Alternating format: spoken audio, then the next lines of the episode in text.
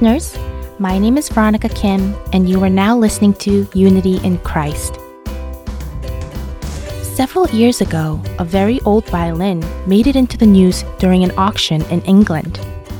The price of the violin was $1.7 million. $1.7 million for an old violin? What a price! They found out that the violin belonged to Wallace Hartley, who was a leader of the band on the Titanic.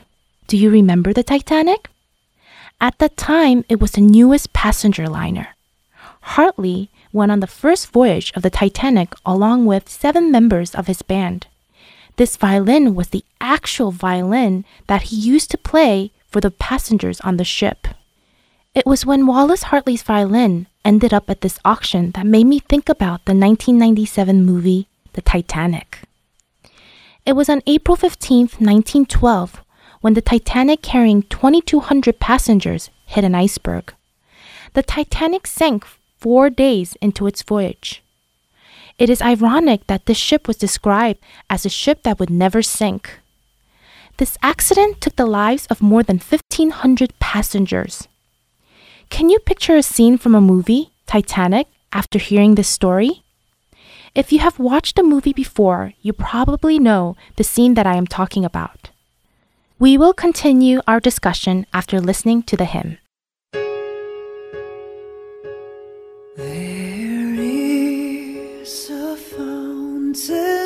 Filled with blood drawn from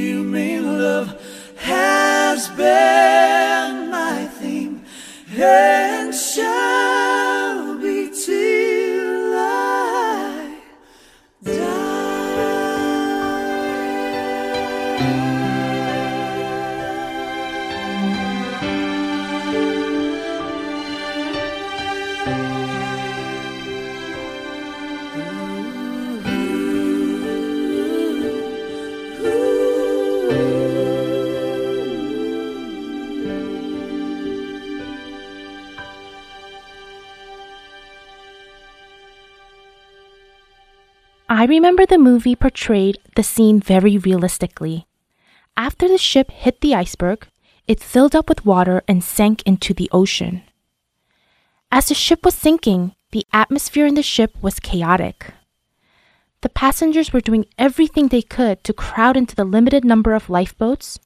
Too few were provided for that many passengers. The passengers were frantic, screaming, and yelling as they tried to get into those few lifeboats. But I remember one important scene from the movie. The ship was already sinking with the passengers that were frantic, trying to survive, as one man stood on the deck playing his violin. The hymn that he played was Nearer, my God, to thee. Nearer, my God, to thee, even though it be a cross that raiseth me. Still all my song shall be, Nearer, my God, to thee. The man who played the song was the owner of the auction violin, Wallace Hartley. The movie that portrayed this true story was still filled with many parts that were made up or exaggerated, but Wallace Hartley, the band leader, is a true figure. When many people were screaming and running around afraid for their lives, Wallace Hartley stood on the deck and calmly played the hymn, Near My God to Thee, encouraging everyone to stay strong. I remember my eyes watering when I watched the part of the movie when Wallace picked up his violin and the other band members joined in. Wallace made me think a lot about how he faced his death. When he was about to sink into the freezing ocean, he did not join in the confusion but quietly praised God. If I was in that same situation, how would have I acted at that moment? Would I be able to praise God at the moment singing, Near my God to thee? How would all of you handle this situation? What would you hold on to when you're about to sink into that dark and freezing ocean?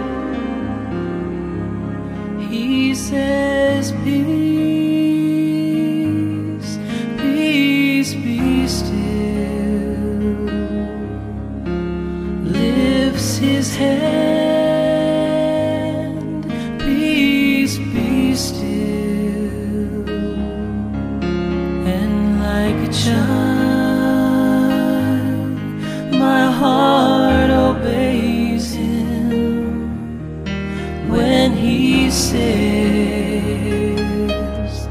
Peace, be still. He says, Peace,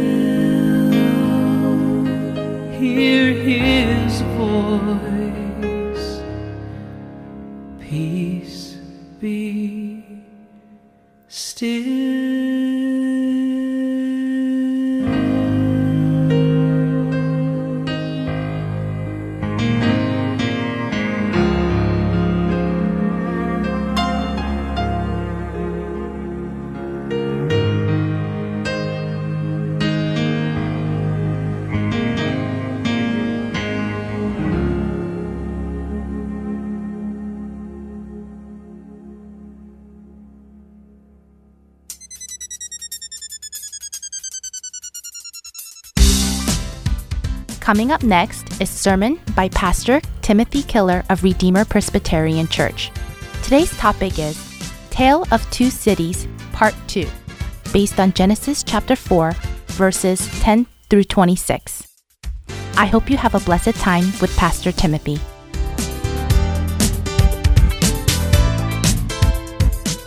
When God sends the people of Israel from Egypt into Canaan, He will not let them be exclusively agrarian. He commands them to build cities in the book of Numbers. When God sends the people of Israel out into exile in Babylon, that pagan awful city that actually took them prisoner, and they really were there by they were prisoners. What does he say? He says, Seek the peace and prosperity of this city. Pray for it, love it, care for it. You know, make it a good place to live. When God sends Jonah, his prophet, to Nineveh, the big bad pagan city of Nineveh, the capital of the Assyrian Empire, the greatest city of the world at the time, at the very end, he looks at Jonah and he says, Look at 120,000 people who don't know their right hand from their left. I love this city. How could you not love a city that size with those kinds of people, all those needy people? And why don't you love the city? And of course, the most amazing thing of all is that when you get to the end of the book of Revelation, the end of, the, of history, and actually we're going to go there the, at the end of this series, when God has the world in the condition He wants it in, when He finally has the world exactly the way He wants it, looks a lot like New York, without the graffiti and a few other things. It's a city. The Bible is amazingly positive about cities. Why? The reason it's positive about cities is because when God made Adam and Eve creative, when He made them creative, it was inevitable that they would build cities. Cities are places of creativity. Cities are places where culture is forged. That's the reason why culture does not begin to happen until there's a city. Now, why? Well, I can give you a historical reason, but I can also give you a logical reason. The historical reason is the fact is a city was any settlement with a wall, and that wall created stability. And it was out there when somebody did something wrong, people just did blood feuds back and forth and they killed each other back and forth and they revenged each other. It was in the city that you had jurisprudence. It was in the city that you could have cases heard by judges and things could be dealt peacefully. You could have rule of law develop. It was in, out there, it was subsistence living. You made your own clothes, you made your own, you grew your own food, you did everything. But in cities, you know, some people are better at making tools and some people are better at making food and some people are better at making clothes. Now you have an economy. You have specialization. You have goods and services. And it was inside the wall. It's not the size of, this, of, of the settlement, but the stability of it. It was in cities that human culture was able to develop at all. Well, you say, well, that's fine now. We don't need a wall. We don't have walls around cities. where there are walls. They're great tourist attractions, but we don't do that anymore. We don't need, we don't need that. So cities aren't important for culture anymore? Oh, yes, they are. They are still where, they're still the places by their nature that culture flows, from which culture flows. So as cities go, so goes the culture. You say, why? Well, because cities are places of density and diversity. Cities are places where there's more people like you than anywhere else, you know, and also more people unlike you than anywhere else. So, for example, let me show you how it works on culture. First of all, there's more people like you than anywhere else. So let's just say you're a violinist and you're the best violinist in the state of, pick a state. And you won the state competition, you're the best. And you get off the train in Penn Station or Grand Central Station, and to your horror, you walk by some person playing the violin, you know, on the platform. People are throwing money into the, you know, little violin case, and she's better than you. And you go, oh no. And you start to, you, you how can I be? And so you start to practice and you dig down deep, and everybody feels that way. There's, cities are places of massive zillions of people like you, more people like you than anywhere else. And that makes you dig down deep. But it's also true that it's, cities are places of more people unlike you than anywhere else. There's a diversity here you'll never see anywhere else. You'll meet people that you never otherwise would have met unless you went to a city. And as a result, you, you have, you're questioned. Everything you do is questioned. Everything you do, you have to compare and contrast, and you, it makes you think creative thoughts that you never would have had otherwise. And also, it, many of the things that you came here thinking you were going to do, you continue to do, but only after you've done a lot more thinking about them now because you're in cities. And because of the density and because of the diversity, because of the zillions of people unlike you and like you, and the zillions of people unlike you, this is a crucible, this is a furnace out of which flow new and creative and innovative ideas, and this is a result what comes out of the city goes out into the culture. And as, as the city goes, so goes the culture. And yet, cities are affected by sin. The density, the fact that there's so many more people like you here competing with you should be stimulant, stimulation. And it is stimulant, it's, it's great. But because of sin, it's also exhausting. It's dog eat dog, and, it's, it's, and it leads to burnout and the diversity, all the people who are very different than you. It should be a stimulation to creativity, but, and it is, but it's also a place of conflict, constant conflict, and fighting and division. But most of all, at the heart of cities is a battle. Will the culture be a culture in which we make products supporting life to serve others, or basically we're doing our work, we're making our products, we're doing, we're, you know, we're, we're working in the city and we're creating culture to make a name for ourselves, to get our own glory, to, to accrue power, and to exploit other people. Is human culture mainly my life to serve yours or you, your life to serve me? And that leads us to our final point. It's very hard to live in cities without being sucked into the culture of power, being sucked into burnout, being sucked into, into, into uh, um, conflict? How are you going to get the strength to be in the city? And by the way, if you want to make a difference in society, if you don't want to just have a happy life, just to have a happy life, you probably don't want to be here. Because it's because of what? Because of the competition, because of the conflict, because of the density and diversity. But if you want to make a difference in society, if you want to make a difference in how human life goes, then you ought to be in cities. And yet it takes a tremendous power to avoid being sucked in as it were, a tremendous spiritual power and poise to not be sucked into the poisonous, distorted heart of human culture, especially as it's taking effect in cities. So, how do you get that power? Lastly, there's a future city of grace that God is developing. How do we know that? Well, at the very, very end of the end of this chapter, it says, And Adam lay with his wife again, and she gave birth to a son, and named him Seth, saying, God has granted me another child in place of Abel Seth had a son, see, a new line. And at that time, men began to call on the name of the Lord. The word name comes up twice in this text. When Cain built a city, he named it, not after God, like Jerusalem or something like that, the city of God's, the Lord's peace.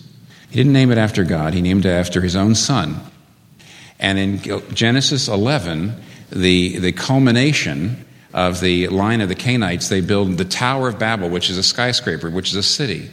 And the reason why the Cainites build this great city of Babel is to make a name for ourselves. Genesis 11, verse 4. We're going to make a name for ourselves. And that's what's wrong with cities, and that's what's wrong with culture. When you do work to make a name for yourself, when you go to cities to make a name for yourself, and that's, by the way, why almost everybody comes to New York, when work is really about you, not about producing products for human flourishing, when sex is really about you, not to enter into a relationship in which you serve and you form a family and you bring about children and human flourishing, when, when it's about you, when it's to get a name for yourself, it creates the culture of death. And the city producing a culture of death. But there's a new line of people that God begins. And they're not there to make a name for themselves, but to call on the name of the Lord, to live life for God's sake and to live life for their neighbor's sake. And that produces two kinds of societies one based on power, one based on service, one based on making a name for themselves, and one saying, All I want to do is honor the Lord's name. I want to have His name put on me, I want to be like Him. That's pretty fascinating. Where do these two groups of people live? Well, they actually live in the same place because Jesus says in his famous Sermon on the Mount to his disciples, You are a light of the world, you are a city on the hill. Let your good works so shine that the pagans see them and glorify your Father.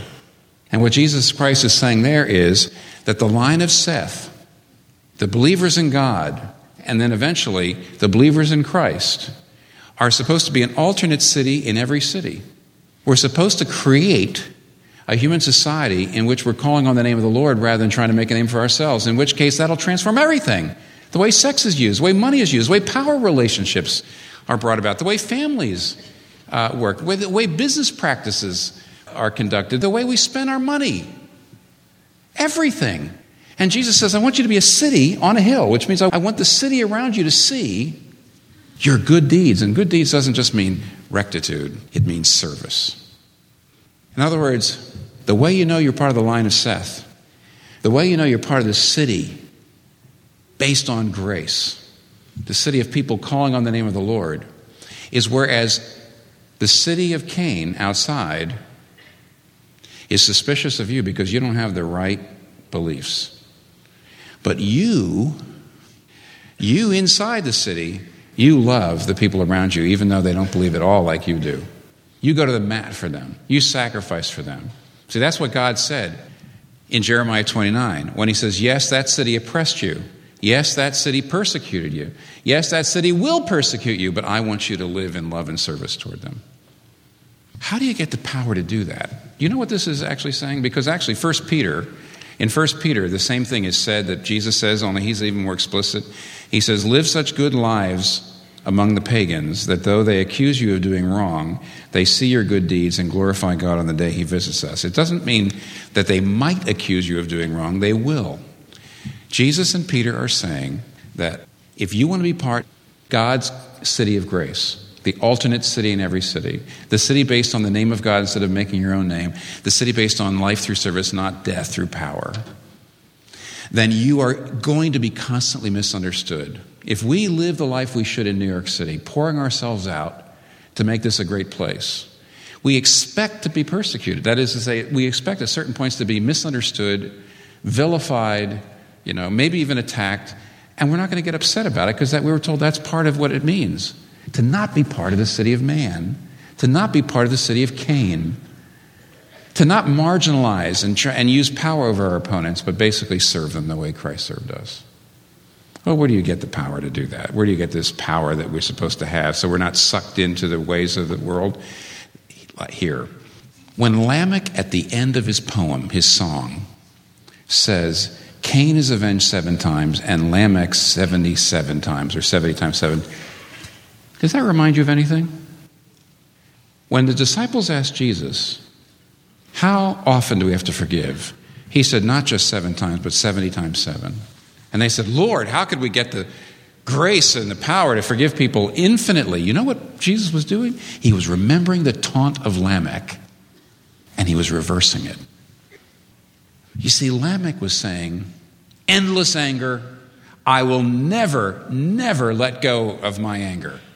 I will never let go of my anger. I will always hold my anger. Endless anger. Endless revenge. And you know what Jesus is saying? The endless anger of human sin will be met by the endless love of God.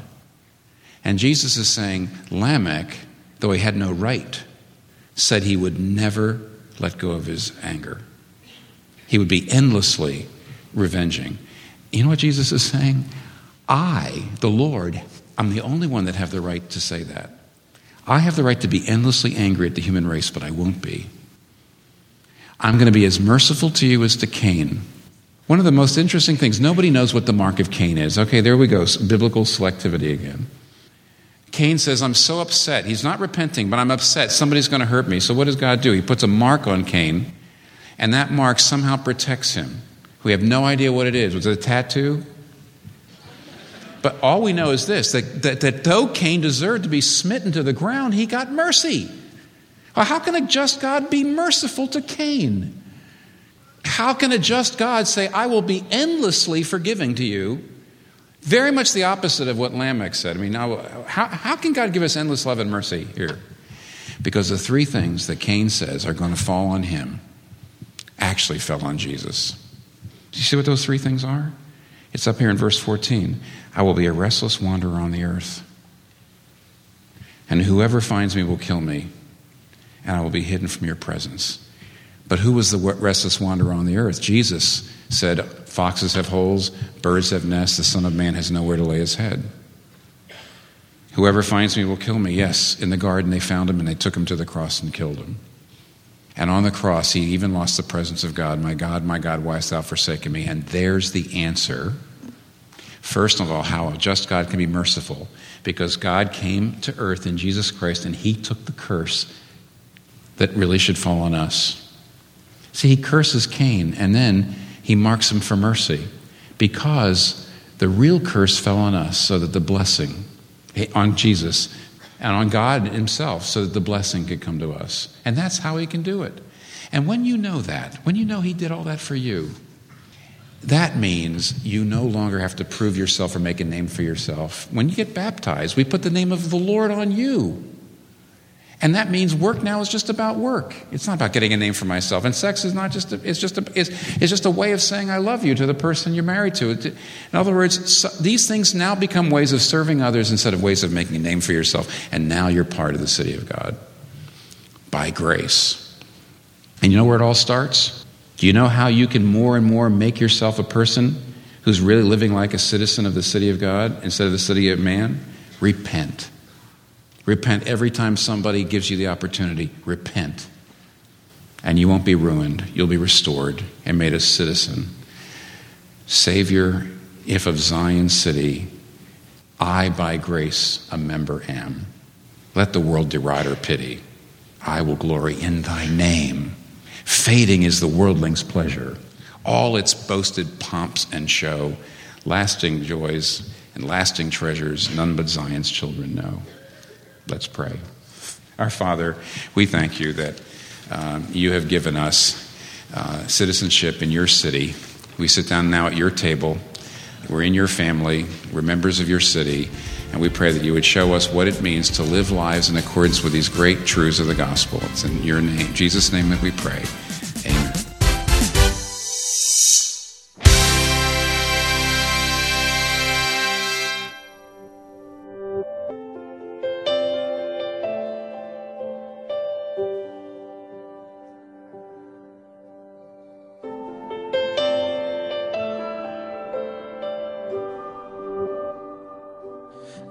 Precious cornerstone, sure foundation. You are faithful to the end. We are waiting on you, Jesus. We believe you're all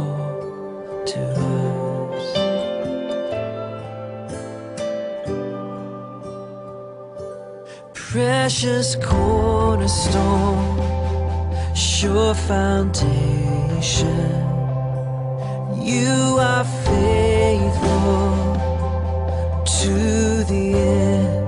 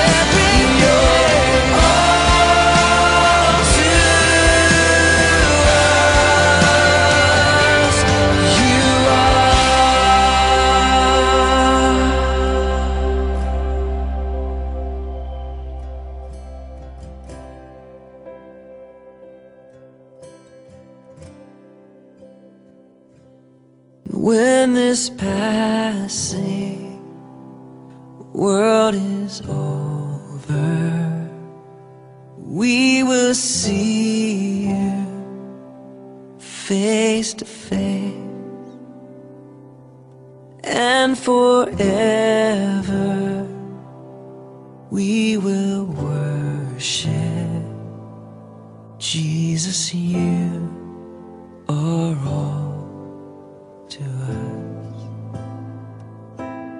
Jesus, you are.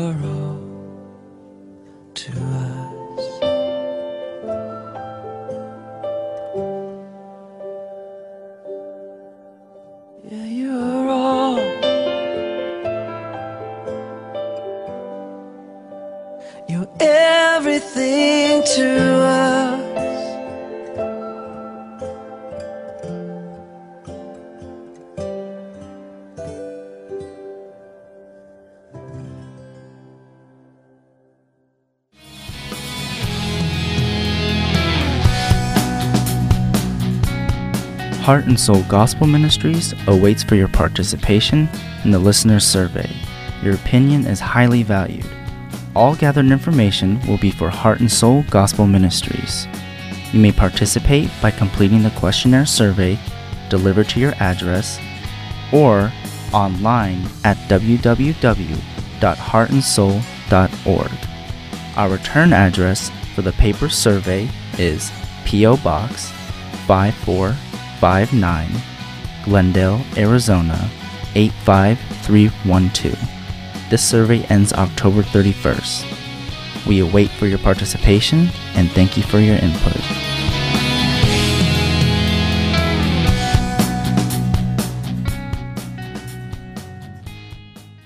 Following is a program on the Sermon on the Mount.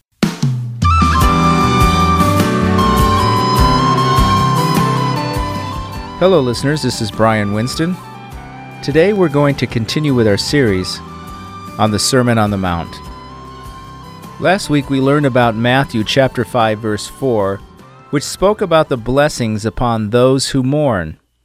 I believe you have experienced Jesus' true comfort while mourning over sin this past week.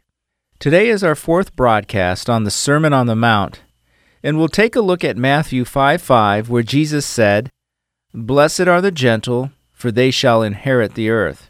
How would you define someone who is gentle? Usually people think of someone who is soft and warm hearted. However, when Jesus says gentle, it doesn't mean what we normally think of as being born with a soft personality. What Jesus means of the word gentle is a personality we develop through the Holy Spirit once we accept Jesus Christ as our Savior. We also know that gentleness is one of the nine fruits of the Spirit in Galatians chapter 5, verses 22 and 23. Believers of Jesus confess that they are poor in spirit and mourn over their sin. A personality that forms through the Holy Spirit within the people of God is gentleness. Jesus' word gentle here is a Greek adjective, praeus. This word praeus includes meanings such as being kind, thoughtful, self restraint, and many more. It means getting used to the master enough to obey and rely on his will and his servant. Ultimately, the term gentleness in the Bible means obeying God's will and his sovereignty. In order to obey God's will, we have to first know who God is. We should submit ourselves to God's plans instead of following our own thoughts. In Isaiah chapter 55, verses 8 and 9, God says, For my thoughts are not your thoughts, nor are your ways my ways, declares the Lord. For as the heavens are higher than the earth, so are my ways higher than your ways, and my thoughts than your thoughts. If we truly believe that God's thoughts are as high as the heavens are from the earth, then we're able to lay our thoughts down before Him, even if the situation seems to be difficult. I'm sure that you are familiar with the story of Job. When Satan tested Job and Job lost all of his children and his property, what was his reaction? Job said, The Lord gave, and the Lord has taken away. Blessed be the name of the Lord. Job 122 also says, Through all this Job did not sin, nor did he blame God. Job's attitude of obeying God without blaming him in his suffering is what Jesus means by being gentle. We can find gentleness in Jesus as well. Before blameless Jesus went to take the cross for our sin, what did his prayer in the Mount of Olives look like? Luke 22:42 says, "Father, if you are willing, remove this cup from me. Yet not my will, but yours be done." Even though Jesus was innocent and did not have to take the cross, he prayed that not his will, but God's will be done. When we carefully read the Bible, we find that a lot of characters in the Bible become more gentle as time goes by. I can even come up with a few examples right now Abraham, Jacob, Joseph, Moses, David, Paul, and many more. Some brothers and sisters in Christ near us may also be gentle. Moreover, you may be finding yourself changing and becoming more gentle in Jesus Christ. Do you know who is described as the man who was very humble, more so than any man on the face of the earth in the Bible? Yes, it's Moses. Numbers 12:3 says, "Now the man Moses was very humble, more than any man who was on the face of the earth." But in the very same chapter, there's an incident in which Moses' sister Miriam and Moses' brother Aaron criticize Moses and his authority of being a leader. Through this incident, God becomes enraged towards them, and Miriam becomes leprous. Even though Miriam and Aaron criticized and attacked him, Moses prayed to God asking him to heal Miriam without explaining himself to them. And the Bible recognizes such behavior as being gentle. However, Moses was not gentle from the beginning. When he was young and used to live as a prince of Egypt, he saw an Egyptian hitting a Hebrew, and Moses killed the Egyptian and hid him under the sand. And once the incident was discovered and revealed, he became afraid and escaped from the Pharaoh to the land of Midian. But Moses, who wasn't able to control his temper, becomes gentle through God who guides his life. In this way, many people of God, including the people in the Bible, are not always born with gentleness because it's a fruit that develops through the Holy Spirit after meeting God. Then what is the blessing that God promises to give to those who are gentle? Since they will inherit the earth, they are recognized as blessed. Actually, this promise did not first appear in the New Testament. Psalms 37:11 in the Old Testament says, "But the humble will inherit the land and will delight themselves in abundant prosperity." Jesus, who is the word become flesh, is re-explaining the words in the Bible to Jews living in that time period. Psalms 37 has 40 verses, and it's too long for me to read, but I recommend that you find and read it. Psalms 37 says not to fret or be envious of evildoers and wrongdoers, because even though they may seem well, they will wither quickly like the grass and fade like the green herb. This chapter compares the acts of the righteous and the acts of the wicked. The chapter concludes with proclaiming that the transgressors will be destroyed and God will deliver the righteous from the wicked and save them. Similar messages are repeated, such as verse 11, which I have read before. I will read verses 9, 22, 29, and 34. For evildoers will be cut off, but those who wait for the Lord, they will inherit the land. For those blessed by him will inherit the land, but those cursed by him will be cut off. The righteous will inherit the land and dwell in it forever. Wait for the Lord and keep his way, and he will exalt you to inherit the land. When the wicked are cut off, you will see it. You should know that the earth Jesus speaks of in Psalms 37 and in his Sermon on the Mount does not mean the physical earth we are living in. If he meant so, Christians would all be rich with many lands. The earth promised to those who are gentle is not the earth in this world that may be taken away one day or decay over time. Those who are gentle will enjoy and inherit the earth that belongs to Jesus. They will rule over it with Jesus as a royal priesthood. On the day of glory, they will inherit the new heaven and the new earth. Those who think that their thoughts are higher than the thoughts of God will eventually be cut off and be destroyed. On the other hand, gentle people who submit themselves to God's sovereignty will not even have to conquer the earth, but will inherit it. Isn't it so overwhelming and exciting? The reason why Jesus said it's a blessing is because his promised gift is not temporary, but eternal. Perhaps that you think you're not a gentle person and may even feel upset by the thought. Actually, all of us might believe that we don't quite reach the gentleness standard of Jesus. That's why we should learn about gentleness. If we can learn it, who would we learn it from?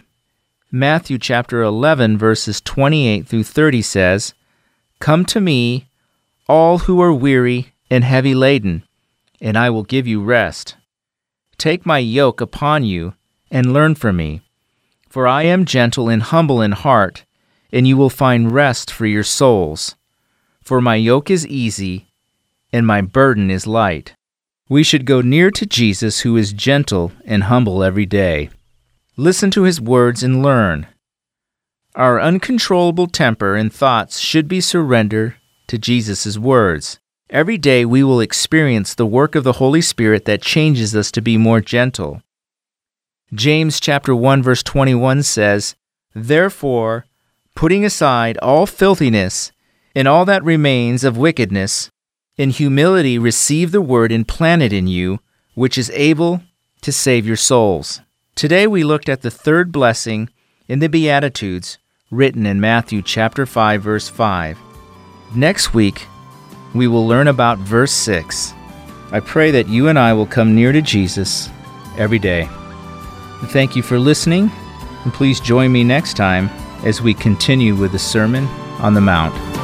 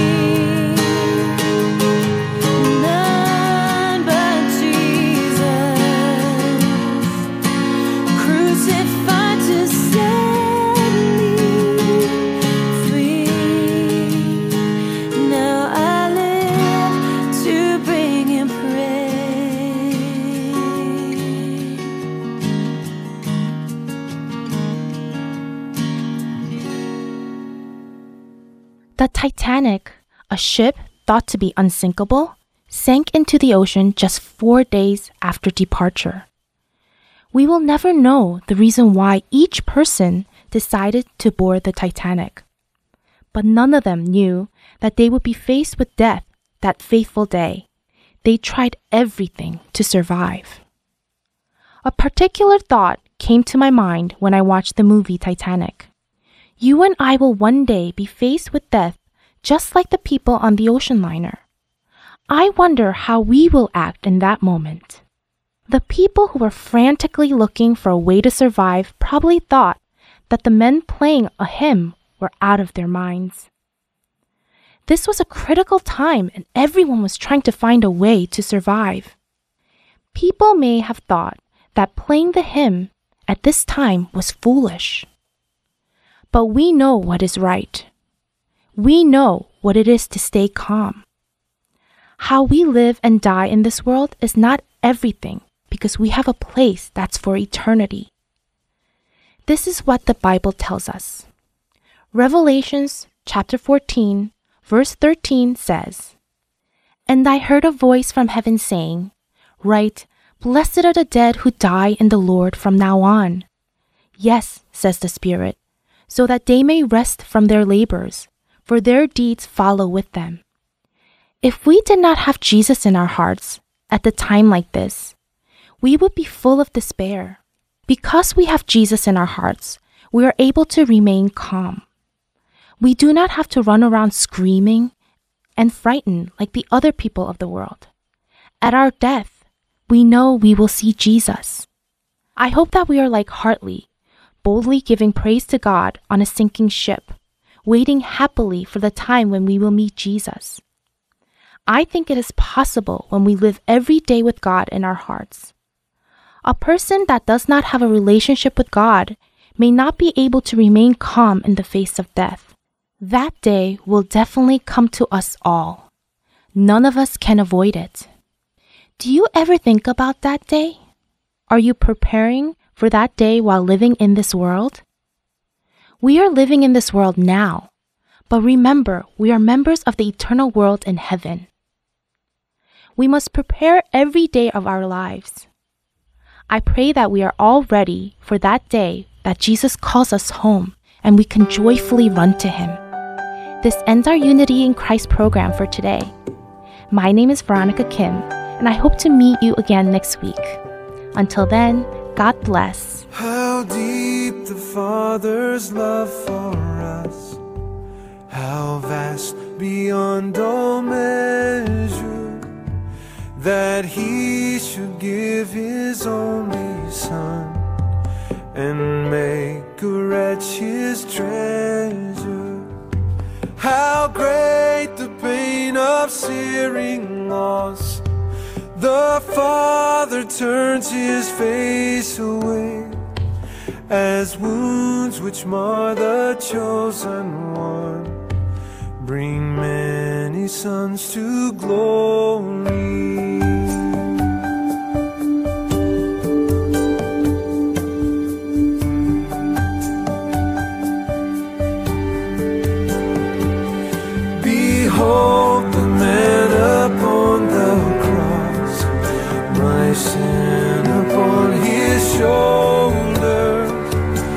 Ashamed, I hear my mocking voice call out among the scoffers. It was my sin that held him there until it was accomplished. His dying breath has brought me life.